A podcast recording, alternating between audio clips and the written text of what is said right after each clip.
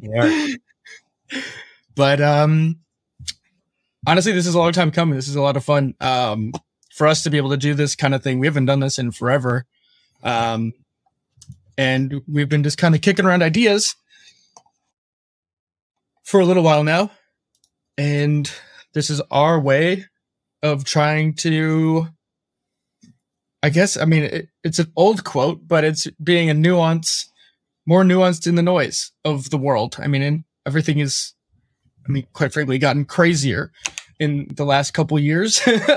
like the the hits just keep on coming when it comes to chaos inducing things, right? Like you'd think we'd get a breather post pandemic, and yet here we are with not so much.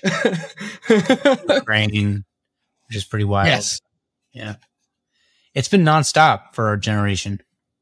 I mean, it's Yeah. been 9 11, um, the longest war in American history, economic collapse in 2008. Yep.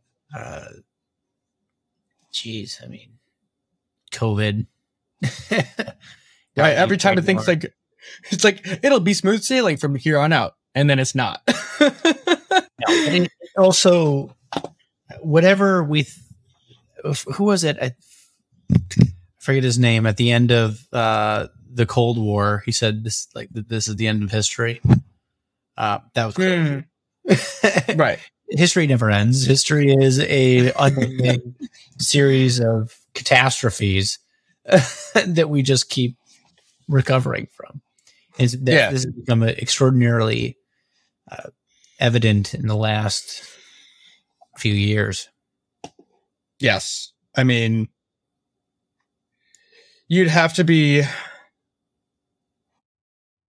foolish to think that, like, it, it's one of the things I always think about whenever you hear people talking about history or what we expect to happen or things like that. And it's always like, well, every generation thinks they're in the most chaotic or in the, you know, you pick whatever it is.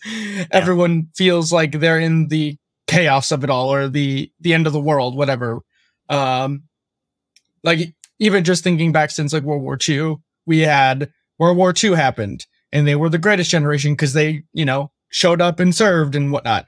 But then you had the vietnam war show up after that and then it was like all the chaos that evolved in that area. And then we had our thing with the 9-11 and the chaos that ensued from that. So it's just like this to me it's just a never ending just ball that rolls. And hmm. it, it it only looks like it's stable or better than it is today when you're have like distance from it. Yeah the stability, I think, is an illusion, and I think that that that's being aided by the psychological distance that's being um, sort of uh, exacerbated by, I think, the internet.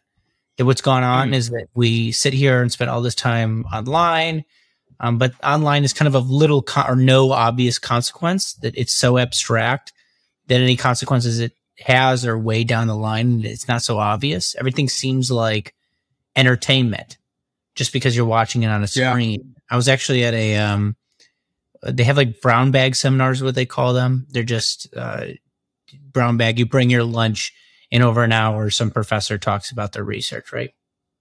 um, a couple of weeks ago, and sh uh, there's a woman who's a developmental psychologist, and she was talking about uh, you sit a kid down with their mom, and then you do what's called like a false belief task, or um, just to try to get a sense of the kid's theory of mind. So somebody will come in in the next room, uh, and or two people will, and then one person will leave, and then they'll hide the toy that the both of them were playing with, and then you kind of ask the kid, "Hey, when that person comes back." where are they going to look for that toy? And if the kid has an Mm, okay. understanding of the other person's mind, if that kid can take the perspective of that person that walked out of the room before it was hidden, then they'll say, "Oh, well, they're not going to know exactly where to look," or they'll say they're they're going to look where they last saw it. But young kids will say, "We'll just say they're going to look for it exactly where it is." Not being able to understand that that person doesn't know that that's where that thing is, right? So yeah just to make it a touch more concrete, um, if me and you are in a room, this kid's watching, and we both have a ball. We're throwing it back like a baseball. We're throwing it back and forth, and then I put it down on the table, and you walk out, and then I take the ball and I put it under, um, underneath the table. Uh, then a kid who knows who can put himself in your perspective would say that you would look on top of the table, but the kid who doesn't or is unable to take your perspective, who can only have their own perspective, will say you'll look under the table, despite the fact you would have no idea that that's where it would be, right? Um, So you run that test, and then you do that test on screens or not on screens, right? So to what degree is a computer screen making or a television screen making this uh, adjusting the way that the kid thinks? And so the kid actually performs worse performs worse with the screen. And it seems and it doesn't seem to be a perceptual issue. They work this out in a few different ways. What they think is going on is that when the kid looks at the screen they don't believe it's real. They're- that all this Oh, kind of just doesn't seem we're just watching tv here. Right? So um there's a little that's a touch of evidence for the idea that what we're doing uh, or what's what's occurring might be occurring uh, is that as we spend more and more time online looking at screens we think that these screen things this world is an unreal world.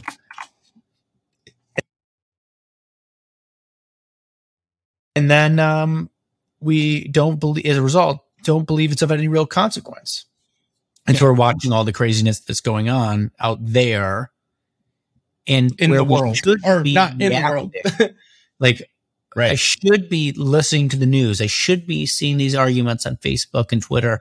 I should be um, looking at January 6th or whatever it happens to be in such a way that when it occurs, when I come into contact with it, I adjust my actions to incorporate that in because that thing is of consequence. It's significant. I need to change my behavior now that I have that new information.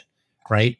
But instead what we're doing is just thinking that, oh, it's all BS. It's all out there. It's nothing that I say on Twitter really matters.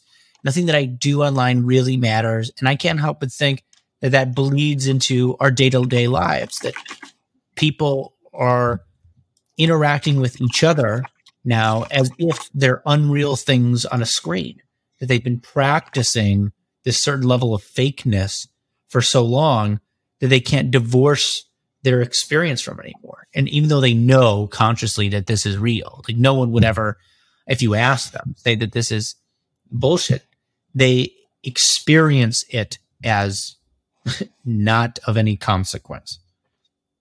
And that contributes to the meaning crisis that guys like John Vervaeke talk about.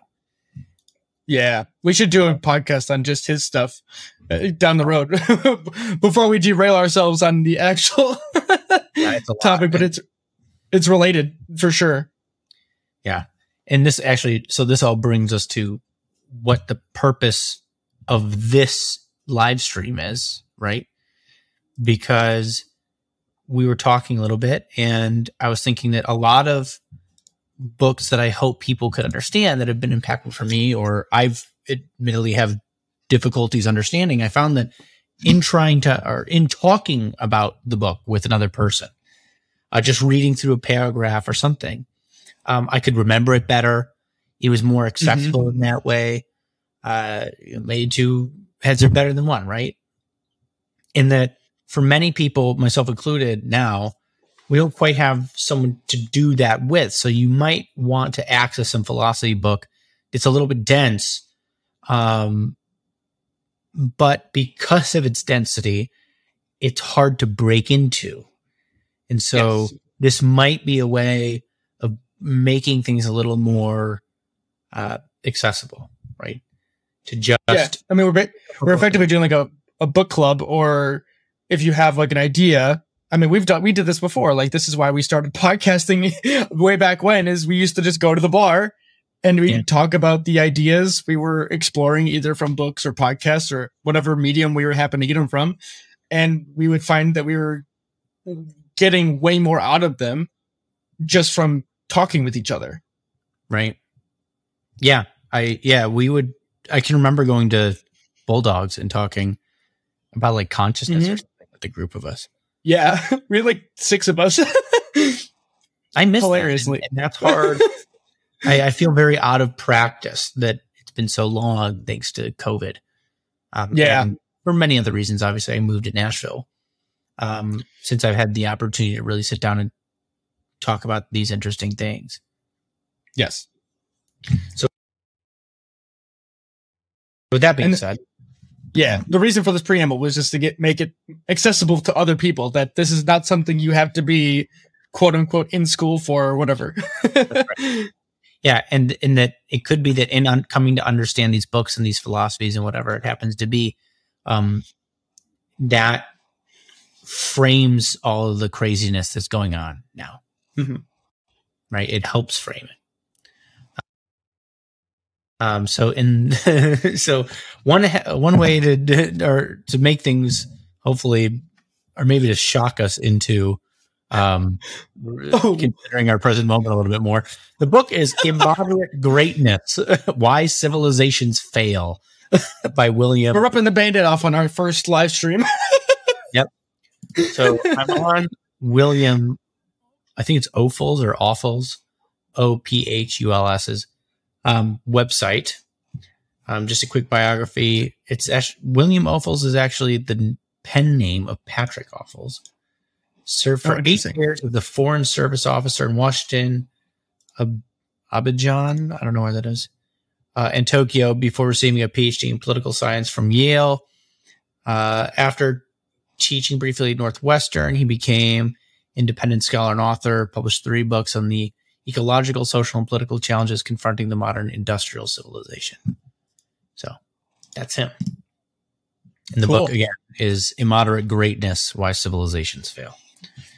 Uh, this was actually recommended to me by, not to me, to everyone, by Iain McGilchrist in a podcast I heard recently. So I picked it up. It's Okay. pretty short. It's only, um, I think like, it's only like 80 pages or something, or nine. Oh, is when, Yeah. when you were explaining some stuff too, the McGilchrist came to mind myself too. I was just listening to a podcast summarizing one of his ideas.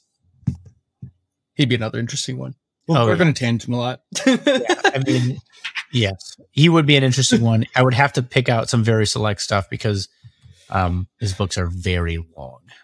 yeah, I mean, we could easily just pick like one topic, just spitballing for future idea things. So we're Yeah. not spending, you know, And he he organized so the master and his emissary he organized really well. So um, we could even say it's all about the hemispheres of the brain. We could be like, what's a particular topic like theory of mind that we might be interested in knowing the differences in the hemispheres on this, and just go through that piece, you know, something like that. yeah, that'd be cool. Okay, so I'm gonna I'm gonna go ahead and start here. Um, it's the first chapter, uh, page nine is what I'm looking at here. Um, so we're not gonna start from the beginning. We're gonna kind of try to move forward, get a maybe a page or so. Yeah, Okay, that works so- for me. As a process, civilization resembles a long running economic bubble. Civilizations convert found or conquered ecological wealth into economic goods and population growth. As the bubble expands, a spirit of irrational exuberance reigns. Few take thought for the morrow or consider that they are borrowing from posterity. Finally, however, resources- are either effectively exhausted or no longer repay the effort needed to exploit them. As massive demand collides with dwindling supply, the ecological credit that has fueled expansion and created a large population accustomed to living high off the hog is choked off. The civilization begins to implode in either a slow and measured decline or more rapid and chaotic collapse. Okay. So that's paragraph one of this. Man, That's that makes a couple sense, right? It's you have a finite number of resources, you start to expand the things that you're expanding, your the technologies you're building, the the architecture, the number of people that you have are all expanding uh, in a way that's predicated on those resources. Right? You have so many mouths you need to feed, you better have the food to feed them. But once the food starts to run out, well, now Right. start to drop off. I, I think a good analogy here is like if you can imagine a like a really big river, right? And say you dam that at the beginning, so all the way down here, but everybody lives all the way down at the very end of that river, right before it goes to the ocean. Hmm. It's going to take a certain amount of time before that river dries up and people realize it's a problem. Yeah. You know what I mean? And that's kind of what civilization collapses. Like everything can kind of exist for a while, but then there's a point where, oh wait, we've got a fundamental problem here. Yeah, you're actually dead walking at a certain point. You just don't know it. Yes. Right? It's like we've run out already. You just don't know that you've run out. Yeah. Okay, continuing on. As civilizations encounter emerging limits, they will, of course, make every effort to innovate their way around them. However, as we shall see later, these efforts themselves have costs that gradually accumulate. Thus, the civilization's indebtedness compounds. Unfortunately, the benefits accrue immediately, but the debts come due only later. So the momentum of development continues. However, at some point, service on the accumulated debt begins to preclude new investment as more and more energy has to be expand expended simply running running in place. Okay, so that's a um, compounding indebtedness as you try to create innovations. Um, you right, you create new technologies to deal with the problems that are now emerging, but those Mhm. those technologies themselves have a debt. So while it seems to for a time delay the inevitable, um, it's actually compounding. It's making things worse. Yeah. It kind of reminds you of that the I think it's an Einstein quote of no problem can be solved at the level of consciousness that created it. And so it's like people come up with these ideas that are kind of more like band-aid fixes. It's like rather than going to the root cause, you're just like, well, let's just do it this way instead. And then you realize that that really doesn't solve anything until it's too late. That's a scary idea. Right? It's it's like, uh oh, we messed that up really bad. Let's just not go to the root cause and just keep adding more and more band-aids on top of it. Yeah. Yeah. a lot of this stuff you can kind of like when you look at civilization level I'm, I'm gonna just kind of tangent a little bit but when you look at civilization level it can feel so big that for like any one of us this is such a huge problem that how do you fix it right like the the individual impact each of us can make is really difficult but if you zoom this down into a smaller scale say like your personal health care you can kind of look at these things in that similar way. Civilizations are just larger organisms to some degree. And so, like, if you look at your health, if you decide to eat shitty for 40, 50 years, then you see all the negative repercussions that happen, but not until 50 years happen. And the only way to like solve for those things is behaving in a different way 50 years ago or 25 years ago, right? Best case scenario. And so that's kind of like how people can kind of conceptualize these things instead of just being like, God, civilization, like beating me over the head off for something I can't change. Hmm. Yeah, it's and it's a it's a very it's a strange problem because what I'm like my the objection I'm getting in my head to what this is talking about is something like the like the nature of progress itself. Like the thing the example that I always get to or fall back on is Mhm. that we solved starvation with obesity. that Yeah, Yeah, right. like the idea is that yeah we we're not starving anymore and the solution that we did that we created was to make very cheap food and turns out cheap food isn't exactly the healthiest and so we have a whole bunch of people instead of the poor starving to death now the poor are obese right. and so that's They're, they're eating, better they're eating themselves to death in some sense. It's not good food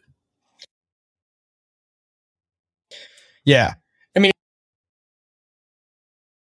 it's, it's one of the, sorry no, you're good. Go ahead. I was gonna say you get people who complain about that, like complain about the fact that the poor are overweight and so on. Um, and they're right to that we should impl- improve the quality of our food. But in context, you have to understand that this is a significantly better problem to have than starving.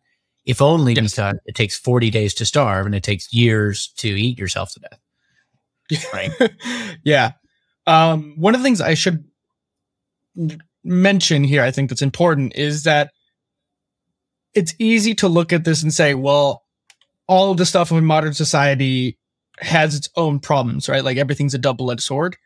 But I would say that living today is obscenely better than, than even a hundred years ago. Or, you know, you keep rolling back the clock. Today's like it would be better to live with today's problems than it would be to live with a 100 years ago's problems. Oh, yeah. Even 100 years ago, we don't have, you know, food is stored on ice blocks still. And everybody has a horse and carriage only if you're super rich. Um, and so the, the point I'm making is that what we have today is we have to realize that it's like, I'm going to use the Spider-Man quote. I don't mean to use it, but it's with great power comes great responsibility.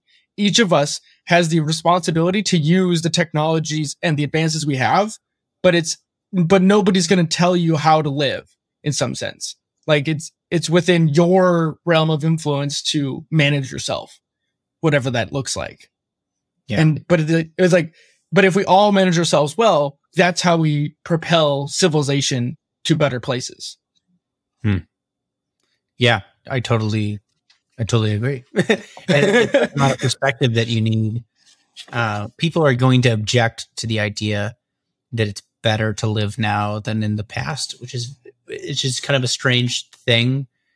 Uh, I think that part of the reason that they'll react that way is because they think that saying that the things are better now than they had once been is an excuse not to progress, and that that's how they hear that that when I say, for example, um, when people are talking about racial politics, when I say that um, things are clearly better for Black Americans now than they were 100 years ago, which is fat. There's no way around that. That is a fact.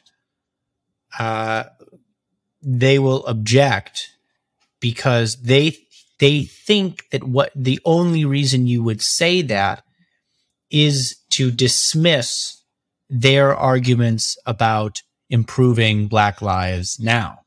And that is not necessarily the case. It is a good buffer against uh, resentment and provides a certain amount of uh, perspective, right? And, and Yeah.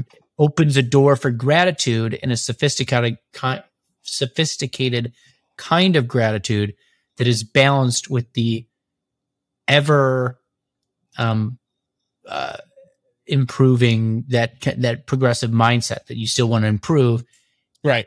and you can be still and you can have gratitude right these things are, are not in opposition with each other you can Yeah. have gratitude and you can recognize the problems of today and decide and decide to progress Yeah. I mean, civilizations and cultures are always in beta, to use a software term. like, like, like there's no such, like, well, there's no such thing as it's like never a finite product. Uh, like, in some sense, like, there's, it's always in flux and it's always in some places, right? There's pockets all around the world where it's like, well, you know, North Korea's got some version of this software that's not so great. And then, you know, you go to France or you go to, you know, Yeah. South America or Brazil, right? Like everywhere has its own version of it. It's only until you take like a snapshot of it to see where we're at, you know, in the year 2022. Yeah. But it's never stagnant in the sense that it's like, well, this is as far as we'll ever go. Cause that's just never happening. We can't, we're, we're not a species to sit still. and to posit some place where it's good, like it's done, like you've com- nice job, we've completed civilization, uh, is to posit a heaven, and there Yeah, or okay. a utopia, and that's a dangerous thing to do because once you have some perfect civilization, what wouldn't you sacrifice for that, right? Well, How what number of eggs isn't worth that omelet? Right. which is and so you justify an unnumber untold number of atrocities uh, in positing a Right. utopia. Like the means to the end. Yeah, and so you have to have a an incremental view of history that things improve slowly and that that's okay because you don't want to bite off more than you can chew, right? You'll just feel overwhelmed. You, you have to do this one little piece at a time, and move forward.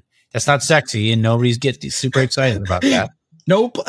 it's like cleaning up your room. That's not sexy either. But No. it's actually funny you brought this up. Um, I was listening to Breaking Points earlier today. Uh, Saagar brought up a point about like history, and he was talking about um, he referenced uh, uh, Genghis Khan and how like when people zoom out in history and be like, well, look at all the good the Mongols did. They they unified most of China and they they were ab- able able to establish trade routes and all this stuff. But then when you stop and say, wait a minute, at what cost? You realize that it cost like 10 million people. And there were different battles where there was so much blood and human, human remains that it was soaked for days with humans who had been Yeah. slaughtered. So it's like, that, like, let's not take a rosy eyed view of history when, when, it, at what cost certain advances happened you know, for humanity, like sum total. Like, it, Yeah. like not all, like not all of this is going to sound good, Yeah, even though this it, ha- it happened. Yes, there these things come at an incredible cost, and you the part of the reason that incremental change is good is because it isn't revolutionary. They're little revolutions instead of massive revolutions. Because massive Right. revolutions always are violent, Hmm. and you might say, looking back a thousand years, oh, good, Genghis Khan opened up a trade route. But you're right to point out that that cost a lot of lives. And so, if what you want is for the most good for the most people over the longest period of time, then the best you can do is incremental change, at the very least, to avoid incredible suffering for many people Right. for gains that will probably not be sustained anyway. Genghis Khan's empire fell. yeah. I think, off- um, little parts off to his sons, and then they all just kind of dissolved. I mean, that. the infighting that happened after that.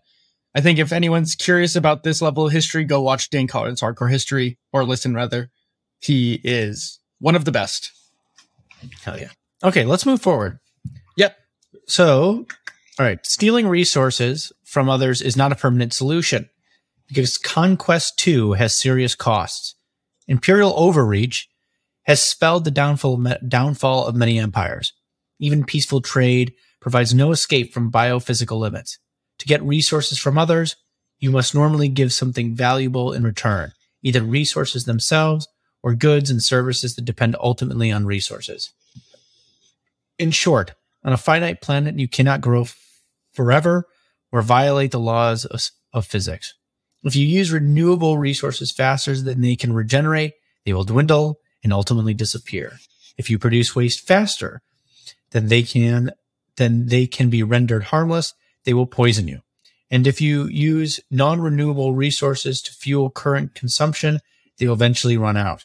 Of course, the ultimate limits are rarely reached because diminishing returns on ecological exploitation and extraction set in well before then.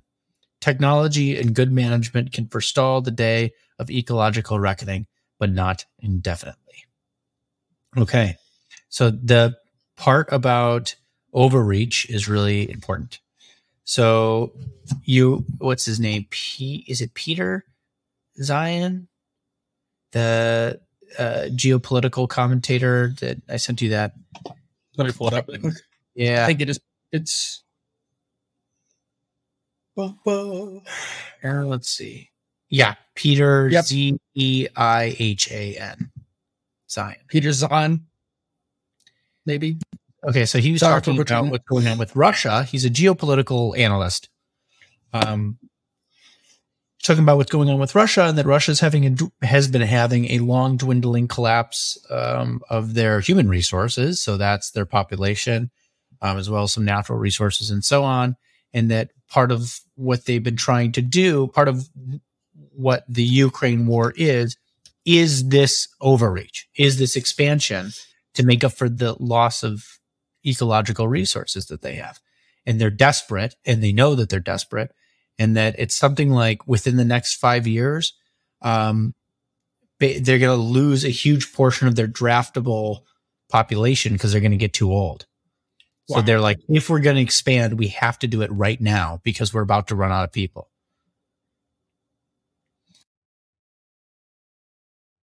So that explains part of what's going on here is that Russia is uh, on the slow decline and they know it and they're panicking and they pushed into Ukraine to start to get toward the, some of the things that they need to sustain themselves. Um, that's an example of this imperial overreach um, that Ophuls is talking about. Interesting. So that's pretty wild. Well, and this is great. Okay, so to make matters worse, it is not resources in general that matter, for natural processes are governed by a basic ecological principle called the law of the minimum. Thus, the factor in least supply is controlling. For example, to grow cereals takes soil, seeds, fertilizer, and water, as well as labor. Not only must all these factors of production be present for there to be a crop, but they must be present in the right quality or proportion. Thin soils or poor seeds will stunt crop growth even if all the other factors are present in abundance. Thus, some resources are more critical for civilization than others. Okay. That's um same guy, Peter Zeihan, talked about fertilizer in China and how their soil is not good. Their quality is crap. So they have to produce a whole ton of fertilizer. And for the most part, they do an okay, they do okay at, at that. Um, but uh, I think he said that, I hope I get this right, that the things that they need to produce some of this fertilizer are imported. So they're dependent yeah. in other ways. They they don't produce a lot of the fundamentals of the of what it takes to run a well functioning civilization. Same thing he said with most of the developing world is they don't they're not producers of like the quote unquote building blocks of a functioning society, like fertilizers or um, the seeds or even having the soil quality to do this. You know what I mean? It's the simple things that people get hung up on because it's like if your supply chain dries up, I mean that's a that's a lesson we've all learned. I mean, I feel like more people in in the layman's group know more about supply chain now than they've ever had. oh yeah, it's pretty wild, and that and that whole th- so he has a. We should post this other podcast too in the in the notes or whatever. But he talks about um the African swine fever. That it's this disease that went around China was killing a bunch of their pigs. Mm-hmm. And after it did, uh, China thought it would be easier, cheaper to instead of because a bunch of farms went under, they lost all their pigs, they collapsed. Instead of um, throwing money at those farms, they just subsidized new farmers. Said, "Get after it, young bucks! Like you can handle this." um, what ended up happening is that they they it was probably cheaper, but not in the long run because yeah. these guys don't have the experience that the old farmers had, and so their their pigs are in bad con, like sanitary conditions, and as a result are at high risk for another wave of the African swine fever. And they're anticipating that happening again in China. So there'll be another wiping out of of uh, their pigs at the same time. Another example of the root cause, not addressing the root cause. yeah, right. They they didn't for this is one of these problems that are that dictatorships have is that they can just go, oh, we'll just do this. Where the market in some sense would find an organic solution, it would work around it. You'd have probably some of the larger farms taking over um, supply uh, and providing that and filling in the vacuum that all the smaller farms made and all that. Um, but instead of letting it organically occur, they imposed a government idea, like some genius in a boardroom thought, well, we'll just do this because it's cheaper in the bottom line. And then sure enough, they just set themselves up for failure because they don't know. This is why I, I don't like centralized um, right government. I don't like centralized decision making of any kind because the guy then who's at the center ends up being so far removed from the day to day workings of the people on the periphery that he's just totally unequipped to make a decision because he doesn't have the facts on the ground like the guy the the the hog farmer does. Right. He he's the one who knows what it's like to be the hog farmer and seeing this disease ravage the herds. Yeah. And he would have the best idea to help mitigate that, or at least the very least, you should be helping smooth out the rough. I was going to make a C analogy, but doesn't work. but you know what I mean? Smooth out the speed bumps, basically, for for something like that. It's nuts. It's a terrible idea. They they they did it for a little while in Afghanistan. Oh, who was it? I forget which Medal of Honor recipient it was, a Marine. Um, but he ended up being in a situation where they couldn't get artillery to a bunch of guys who were pinned down and getting killed. Um, yeah. He just charged out there and broke all the rules. But the reason that they couldn't get artillery to these guys, and the reason that they weren't allowed, like he actually just disobeyed commands and went out and go went and saved all these dudes. That's it. He didn't save all of them, but he brought a bunch of as many as he came. Yeah. Um, um, the reason that he was breaking the rules on that is because at that time they had been so concerned about civilian deaths that they, in kind of a political panic, centralized a bunch of the power. They said, "Okay, you guys keep making mistakes. Well, now some general or something has to okay this before you can do it." But that centralized the decision making, and when things got tough and chaotic, and people didn't quite know what was going on, and it's an emergency, it took forever to make a decision about this because it has to go right. every fucking link on that chain of command before they can finally just do what had needed to be done, what everybody knew needed to be done from the outset. And people died because they said centralize the command too much. Yep. It's a terrible, terrible, terrible idea. Now, obviously, you can't go in the opposite extreme and have no centralized command at all or no no command at all, right? Where it's, it's right. everybody RP1 and you're just running around like chaotic chickens with your head cut off. But you need some balance here, and to centralize too much, you end up with um, a complete inability to really. You just make things worse. Everything you do. Absolutely. Yeah, I mean it's it's. I think that's a huge thing we have to relearn in the coming time period is learning how to how to create decentralization within different regions so that they can feel empowered to make the best decisions. Because there's, I feel like there's a lot of um, kicking and screaming around that right now. yeah. Okay, continuing on. Uh, civilization as a system, uh, its basic mode is overshoot and collapse. Okay, so mm. yeah, um, that is, it tends to continue developing well beyond the point of ecological sense, as well as economic sense in many cases, although that is another story. In doing so, it degrades or exhausts ecological resources that are critical for its long term survival.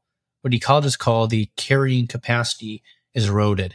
When the inevitable day of reckoning arrives, the civilization therefore experiences decline or even collapse until it comes into balance with the remaining impoverished resource base. That's a form of lie. That's pretty interesting. So that so the, the idea that that's a lie, right, is that you're pretending, you're acting as if you have resources you don't have. Right? So you could say that the reason that civilizations collapse is because their uh, decadence is founded on bullshit. Yeah. Right. That actually the reason civilizations end isn't because just just because they've um, exhausted their resources, but because they're unwilling to recognize when it is that they've exhausted those resources. So that's pretty interesting. Um, if we ask why civilizations have consistently fallen into this trap, the answer is multifaceted. Obviously, sheer ignorance is one reason. The signs of overdevelopment are ignored until too late, so that's a lie. So humanity only discovers the error of its ecological ways in retrospect. But there are more specific causes. Leaving the human element aside for now, one important part of the answer is that ecological costs are not reflected in economic transitions. Transactions, excuse me. For instance, if 10 sheep are bartered for one log, the fact that the sheep have may have contributed to desert desertification, that's so making things into a desert, through overgrazing, or that the tree represents ecological capital, not just the cost of felling uh, the tree and transporting a log, is not reflected in the transaction. Thus, a market failure has occurred. The prices do not represent physical reality. This failure is particularly egregious in the case of the log, for not only is the true value of an asset that took a century or more to produce not realized, but capital has been liquidated to produce current income. Okay, that's really interesting, right? Because the idea there is that um, what this is the problem with Marxism, because Marx uh, had a one of the problems with Marxism. Marx had a labor theory of value, so he thought that all value came from labor. Um, that like the value of the tree came from my the effort that I put into cutting it down, into carving it up, into turning it into a chair, right? So you buy the chair and what you're giving me money for is the all the labor that I put into that. And it's true that you are paying for the labor, but that's not all you're paying for, which is what their point with um, William Ophuls is pointing out here, is that the tree took hundred years to grow. Uh, the tree was preserving the soil, for example, stopping um, landslides because of the roots. Like there's a whole bunch of other things that are being taking that you're not taking into account, and so the there's a what do you call it? Um, there's a market failure, and that market failure is that the the cost that you're paying for that tree is not reflective of its value because you're not able to recognize the value of the tree in some sense in and of itself. Right. There's the hidden value that that that you just care about the the wood of you know the actual physical material, but not the intangible things that you don't realize. Yeah. Which is, yeah, that's fascinating. Okay. So, so here we go. Okay. A money economy takes the disconnection and therefore the failure one step further. The higher the level of economic development, the more money tends to become an abstraction rather than a counter for something concrete. Thus, the economy can boom as the ecology disintegrates. This is particularly true hmm. if the society resorts to currency debasement or loose credit as a way of, to evade encroaching physical limits and foster an artificial prosperity. For then, the economy becomes completely unhinged from the concrete ecological reality. Overshoot and collapse is the inevitable result. So, hmm.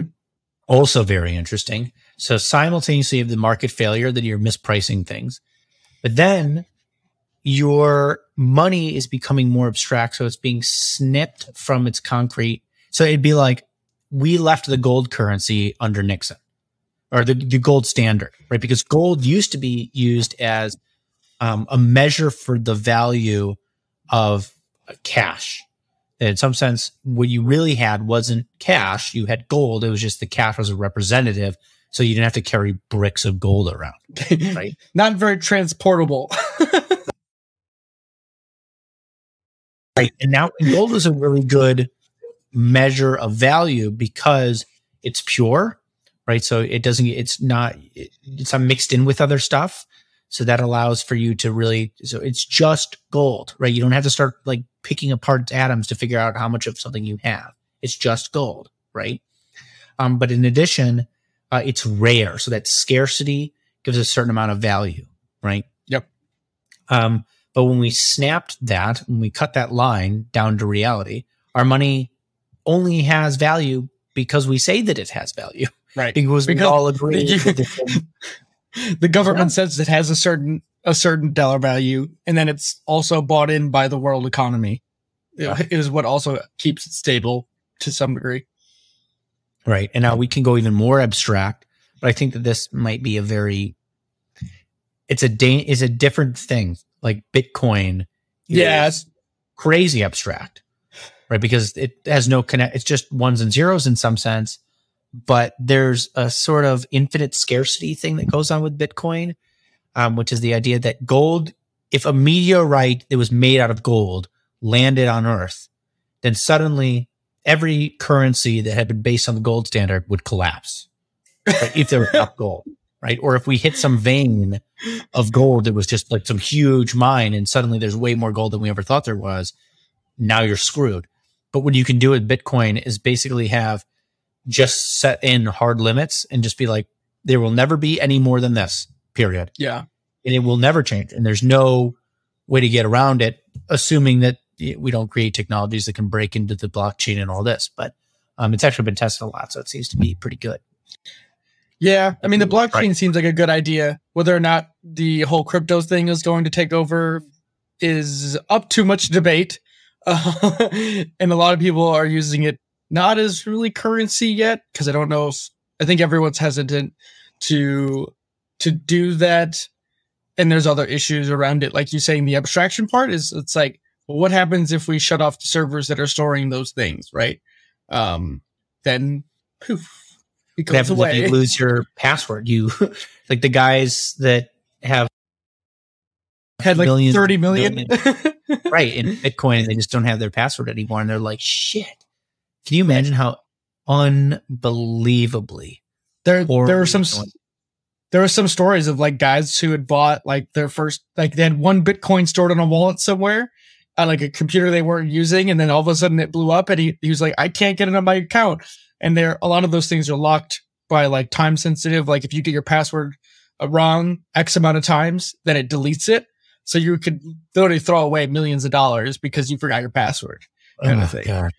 Right exactly and like that's but that's the thing is like this is also tying back into the decentralization thing is bitcoin and crypto is a decentralization of economics where it doesn't require a federal bank or a go- global bank system to function it's it's got the the backing of the internet and the interconnection of people buying into the networks as represented by the coins themselves. Right. But when you have these things, there's no checks and balances so that when there is human error involved or scams, you're not protected. There's no one who's going to, co- there's no Bitcoin police that are going to be like, we're going to get your money back. No one's going to do that. Yeah. so that's the, so that's the risk you, you, you run when you hyper decentralize. Yeah, that's right. That's the the running around everybody's on their own thing. That's the opposite of the, the Wild West again. of course, you can do the opposite. This is what scares me more than Bitcoin. Like I could imagine Bitcoin being useful in some ways and not useful in others. Maybe as like a medium, um, if for international travel or something like this. Um, but what freaks me out uh, is the I think it's government centralized currency. Oh yeah, you mentioned this in in uh, the EU, right? Is, they were talking yeah, about this? They're talking about in the U.S. I can't remember if it's actually called government. Me, can I look this up? Um, that that wasn't who was that guy who was on Rogan? You talked about this. Uh, because he was talking about the radicals in, in in Europe. Yeah, it was um central bank digital currency. Here we go generally defined as a digital liability of the central bank that is widely available to the general public. Okay, so I'm on the um, Federal Reserve website, central bank digital currency. Well, the Federal Reserve has made no decisions on whether to pursue or implement a central bank digital currency or CBDC. We have been exploring the potential benefits and risks of CBDCs from a variety of angles, including through technological research and experimentation. Our key focus is on whether and how a CBDC could improve on an already safe and efficient U.S. domestic payment system. Uh, defined as a digital liability of a central bank that is widely available to the general public. Okay, a lot of this is pretty boring. Just jargon. Make digital, let you make digital payments it's Bitcoin, but backed by the Federal Reserve. Right. It's it's uh, isn't it like USD coin or something like that? Does like a US? It's like a US Bitcoin, something like that. I forget so, what it was. I know China had one too for a little while. The thing that freaks me out about that is that um, if you're state dissident, then you're fucked. Right. You get you get into Orwellian territory rather quickly. They can just they, you don't have like if I have cash on me, they have to arrest me to take the cash, right? But mm-hmm. if my money is all um all digital, it's all like Bitcoin, but they the central government has control over this thing, they can just turn it off. Right. Like literally you could just turn it off. And so you get a journalist who writes something terrible about the current the current administration and they say this guy's been too loud too often and is getting too much traction. Boop It's like, oh, I want to go buy milk and eggs. Sir, you're out of money. What? What do you mean you're out of money? yeah, and thank God the Department of Homeland Security's um, misinformation board, which was going was going to be an enforcement board, right, to, to try to get Yeah. misinformation, um, was disbanded. Uh, bec- which God, the woman that was the head of it was ridiculous. Doing fucking, she was like singing show tunes on YouTube. It was absurd. Um, but Very they got absurd. that imagine that you have a, a central a centralized currency a digital currency that you can turn on or, on or off and you don't and you have the ability now to screw with people that are messing with the government now you might say that there would be legal issues in place that they would need a justification but if you have a misinformation panel that has reinforcement this kind of thing it's homeland security whatever um everybody is m- giving up misinformation. Everyone. Unless you know what the objective truth is which no one knows then the standard by which you would determine or or define misinformation uh, isn't there. So it's t- it becomes like subjective. What is and is not misinformation Right. is subjective. Right? Because to make it just a little clearer what is false is dependent on what is true but if you don't know what's true then anything you want can be false. And so the government now would have the ability to make any statement you ever say misinformation and give them the justification, ostensibly, to turn off all of your income. Not just your income, everything you own, all- of the money you've saved, everything, just no access. Right. Like it reminds me of like the people who are uh, like maximalists with like the te- technophiles of like everything will be controlled by the blockchain. We don't want that. Like because then you give people root access, quote unquote, to be able to turn off your life. You probably want a mix, right? Like, like I would think so. I'm looking and I'm thinking of nature now. Like nature deals in abstractions. Um, in us, right? Because the human brain has layers of increasingly abstract means of expression. So hand gestures, body language, this is all very concrete, but it's actually more abstract than just acting, right? So an animal, Right. um, the we'd say the less sophisticated, not um, great apes, uh, animals don't do all of their action is a concrete, direct meaning, right? They bite something because they're trying to eat it, right? Th- There's no biting something or like snarling their teeth in a way that's a symbol of expression to tell you the risk here, Right. right? Like The smiling. world- Like smiling for a human could be misconstrued by a simpler animal as like showing your teeth and you're angry. Well, we'll we're weird because so okay. So here's uh, one touch. So a, a lizard just acts, right? That's Right. all that it does. Everything that it, there is no break between the action and the meaning of the action. Okay, but wolves, when they have a dominance dispute, um, the losing wolf will lay down and show his neck, and then the dominant wolf will bite his neck, but not actually bite it, just to Mm. say, "I win," right? And I Yeah. could cut your throat out, but I'm not going to do it. Right. So now get back in It's a- line and It's a tap out. right, it's a tap out. That's exactly what it is. It's a tap out. But notice that that action, though concrete in that it's action, is more abstract because it doesn't go, it's a ritual. The wolf doesn't Yeah. go through with the actual thing. And so hand gestures are our implicit version of this. Okay. So human beings still do this kind of gesture. And uh, David McNeill is a psychologist who looked at hand gestures and he found that like they anticipate your phrases in meaning and in time. So the gesture itself has a meaning to it and it happens right Oh, before weird. the words come out because the meaning that you're trying to express bubbles up and comes out as words. It moves up the layers of abstraction in your brain until it pops out as the most abstract s- language symbols, right? Phonetic Mhm. sound symbols. And then we can make it even more abstract by creating an alphabet. So you Right. don't even have to hear it anymore, right? But these words are still connected to an action, but only at a great distance because the point of the abstracting is so that you can do something without having to do it. it's to run a simulation, right? And you get your dreams are running simulations. They're another layer on top of a layer. Peterson has it set up in Maps of Meaning where it's procedural, so action, episodic, so narrative, thinking through the episodes in your brain, and then semantics, a language, right? And they they're stacked, and there's it can be broken down further, but that's the idea. So nature has these abstractions, right? There and there's a function to them. So it's not that abstraction is necessarily bad, but if if you're all talk and no action, that's a problem. Because your abstraction has been snipped from its underlying like the concrete. Boring. Right.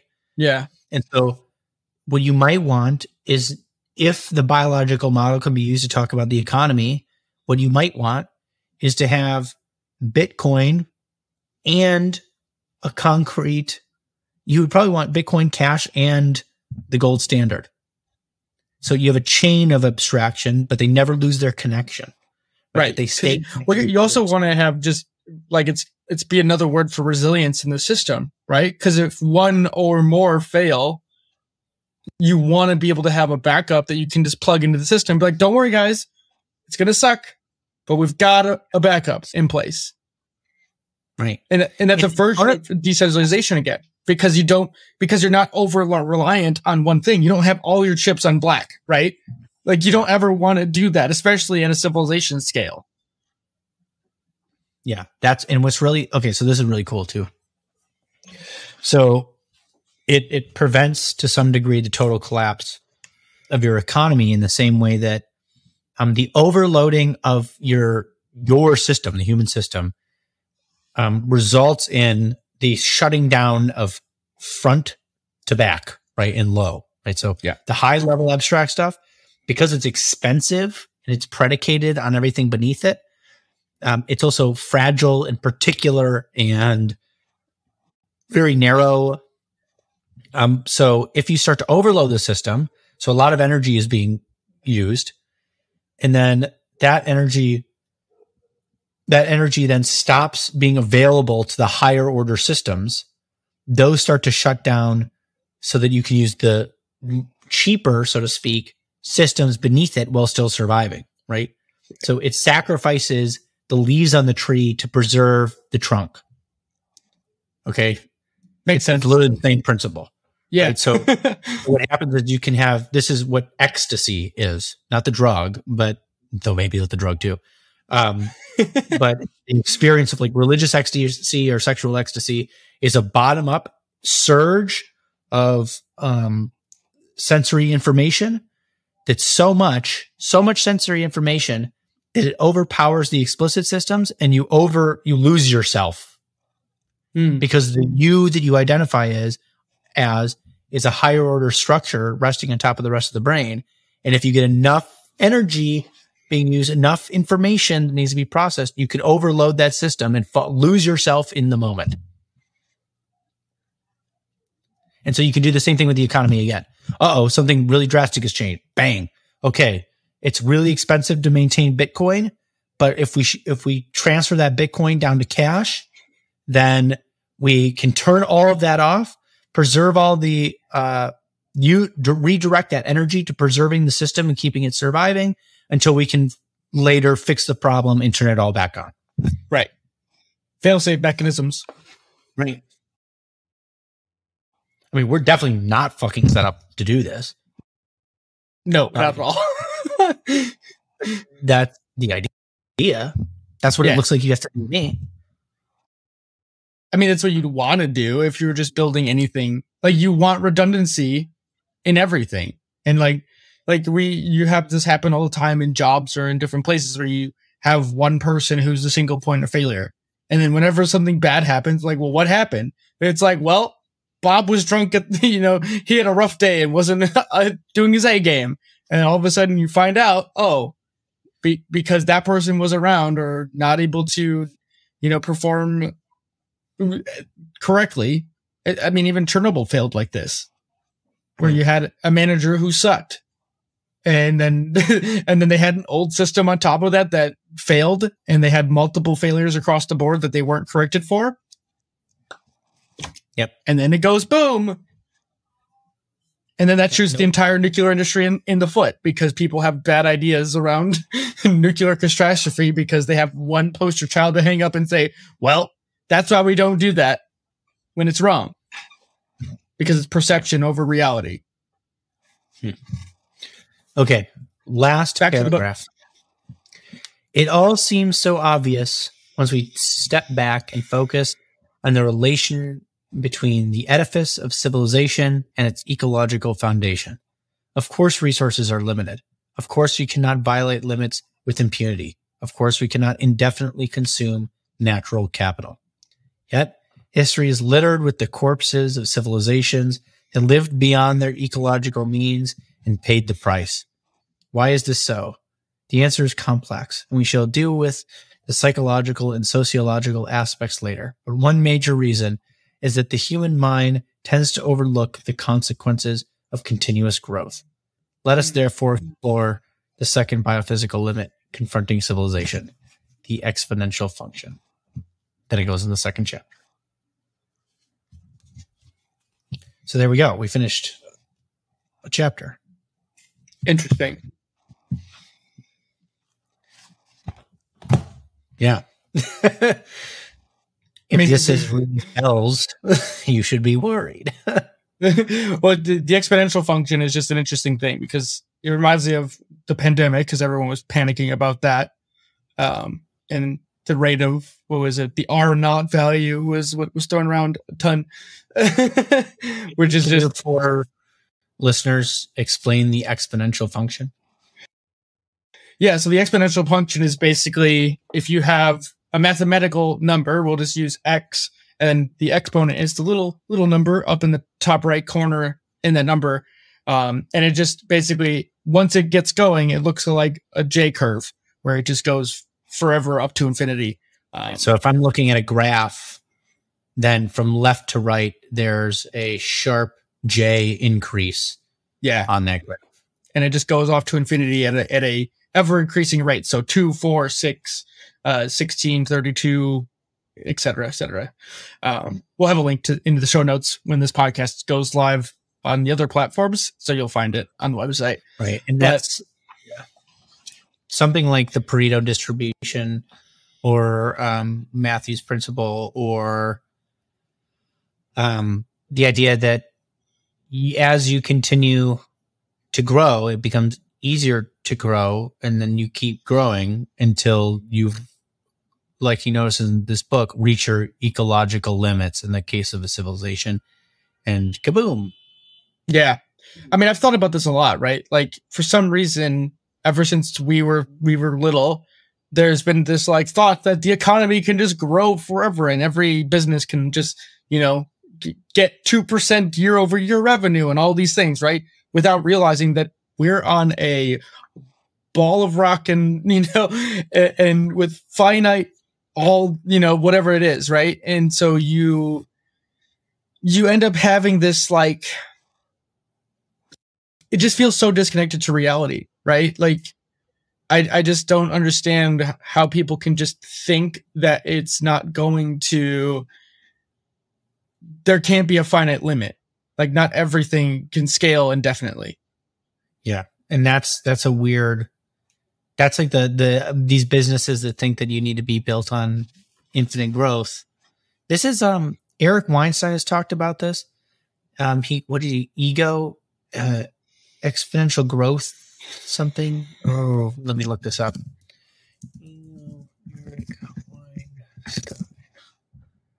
embedded growth obligations okay so Mm. there's structures in the institutions that are predicated on the idea of growth is something like the idea. Um, so egos are structures built into institutions in times of growth that assume growth will continue. An institution must therefore grow to meet its egos, or its leaders must lie about the presence of growth. So that's exactly what we're talking about. The compromising of incentives causes institutions to tend towards exploitative or sociopathic behaviors as their leaders face selective pressures to maintain the status quo. Right. Uh, Eric first publicly introduced the idea in his first appearance on the Rubin Report on January sixth, 2017. Okay, this is according to uh, the portal, which was his podcast wiki. Wow. Okay. Cool. So that's very interesting. Yeah, I mean, it's just there seems to be some sense of like divorcing from reality, and and I don't know why this phrase keep, but I've been thinking about it a lot lately. But it's called, uh, it's kind of a buzzword term, but called motivated reasoning. And we all have motivated reasoning for whatever reason. But basically, what that means is your behaviors are driven, or your your behaviors and your beliefs are driven by what you believe. And a lot of times we end up believing things because we're motivated to believe those things by either our own choices or by choices of what others are asking of us. So either spouses, bosses, um, etc. You know, friends, family, or otherwise. And you see a lot of this kind of, in another word for this would be rationalization, where you rationalize away these things, even though you know they cannot be sustainable. You just lie to yourself and say, well, I do this for X, Y, or Z reason with, and you don't tether it to a reality. And then all of a sudden you fall off a cliff like a dodo and you're like, well, why did I land up here? Where did I go so wrong? right. exactly. You divorced yourself from reality. That's what happened. and part of it is like it's so funny to me because it the lie really is the a big problem, if not the problem in some sense. But it, the lie is more complicated because it's just it's more like just any falsity. you like you don't even have to be lying insofar as you know, like in, which is to say actively deceiving, consciously deceiving. Yeah. Um, or, or, or remaining consciously ignorant. You don't want to know the answer to the question. right. So you just don't ask, ask it. In the Marine Corps, you right. say, um, don't ask questions you don't want the answer to. yep. that so, those, that's a common one. Yeah. So it's like, or you could do that. So that's willful blindness. Willful, willful, willful blindness. Yeah. Um, so you have that, but all of it boils down to a certain kind of it's a deviation from the nature of reality. So th- what that suggests is that if what collapses civilizations is that deviation from reality, and we have a bunch of reasons why not to deviate or why to deviate from reality, to lie to ourselves willfully or whatever.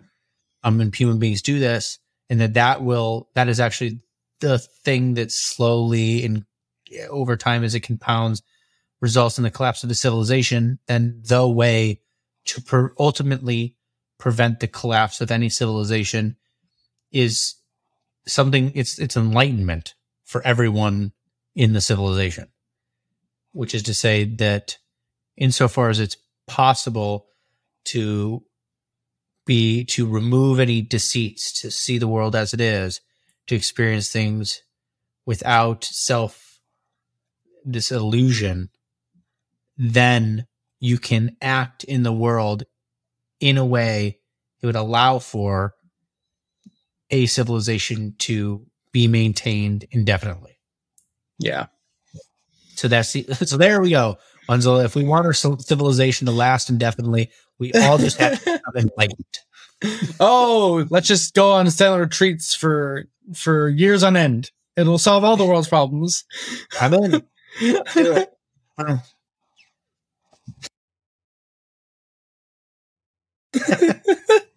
oh, oh God, what are you doing? What's the camera? the yeah, what is the camera? It's been like randomly zooming in and out. I don't know what the it just died on me. it's still on. It's it done. It's got a little gimbal on it. Hold on, let me re- restart it. It just gave up. I'm over here, buddy. We've been hacked by the government. They got us. It just died. I very interested in what your phone is doing on your lap. I turned my head down. I was tracking my face, and then it's like, where does face oh. go? It tracks your face. That's funny. That's yeah. Normally, it's uh, it it's fine, but I don't know what happened.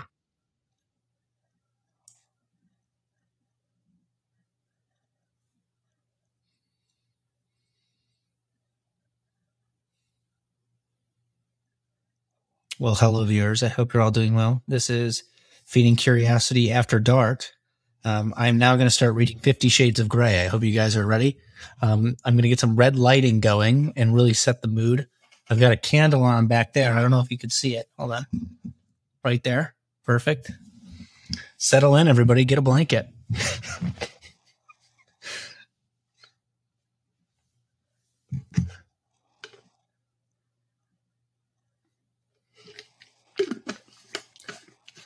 I actually have a story about that, about Fifty Shades of Grey. I'll keep you entertained.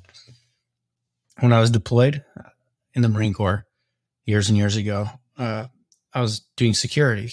Okay, so we would sit around in a box, not too much, not very big, maybe ten feet by ten feet, and uh, some of these boxes uh, had books there, and so one of these had Fifty Shades of Grey. So I actually read Fifty Shades of Grey, but I didn't read it just like cover to cover.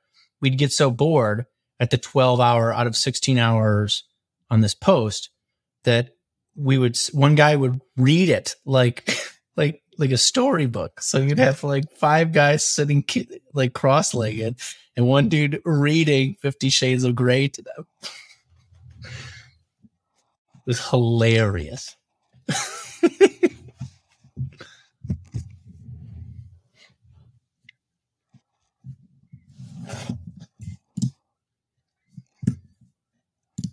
Let's see.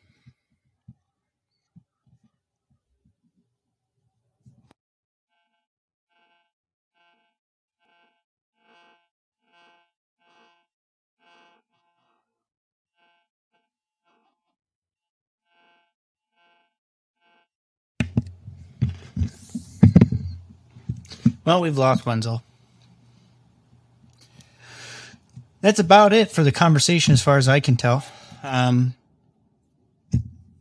maybe we'll keep talking more when he gets back.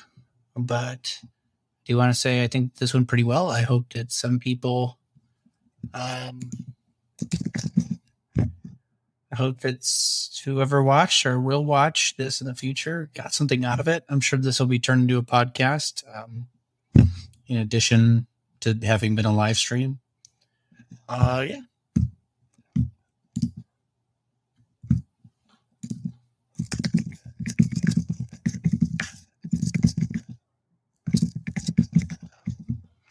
Again, the book is Immoderate Greatness Why Civilizations Fail.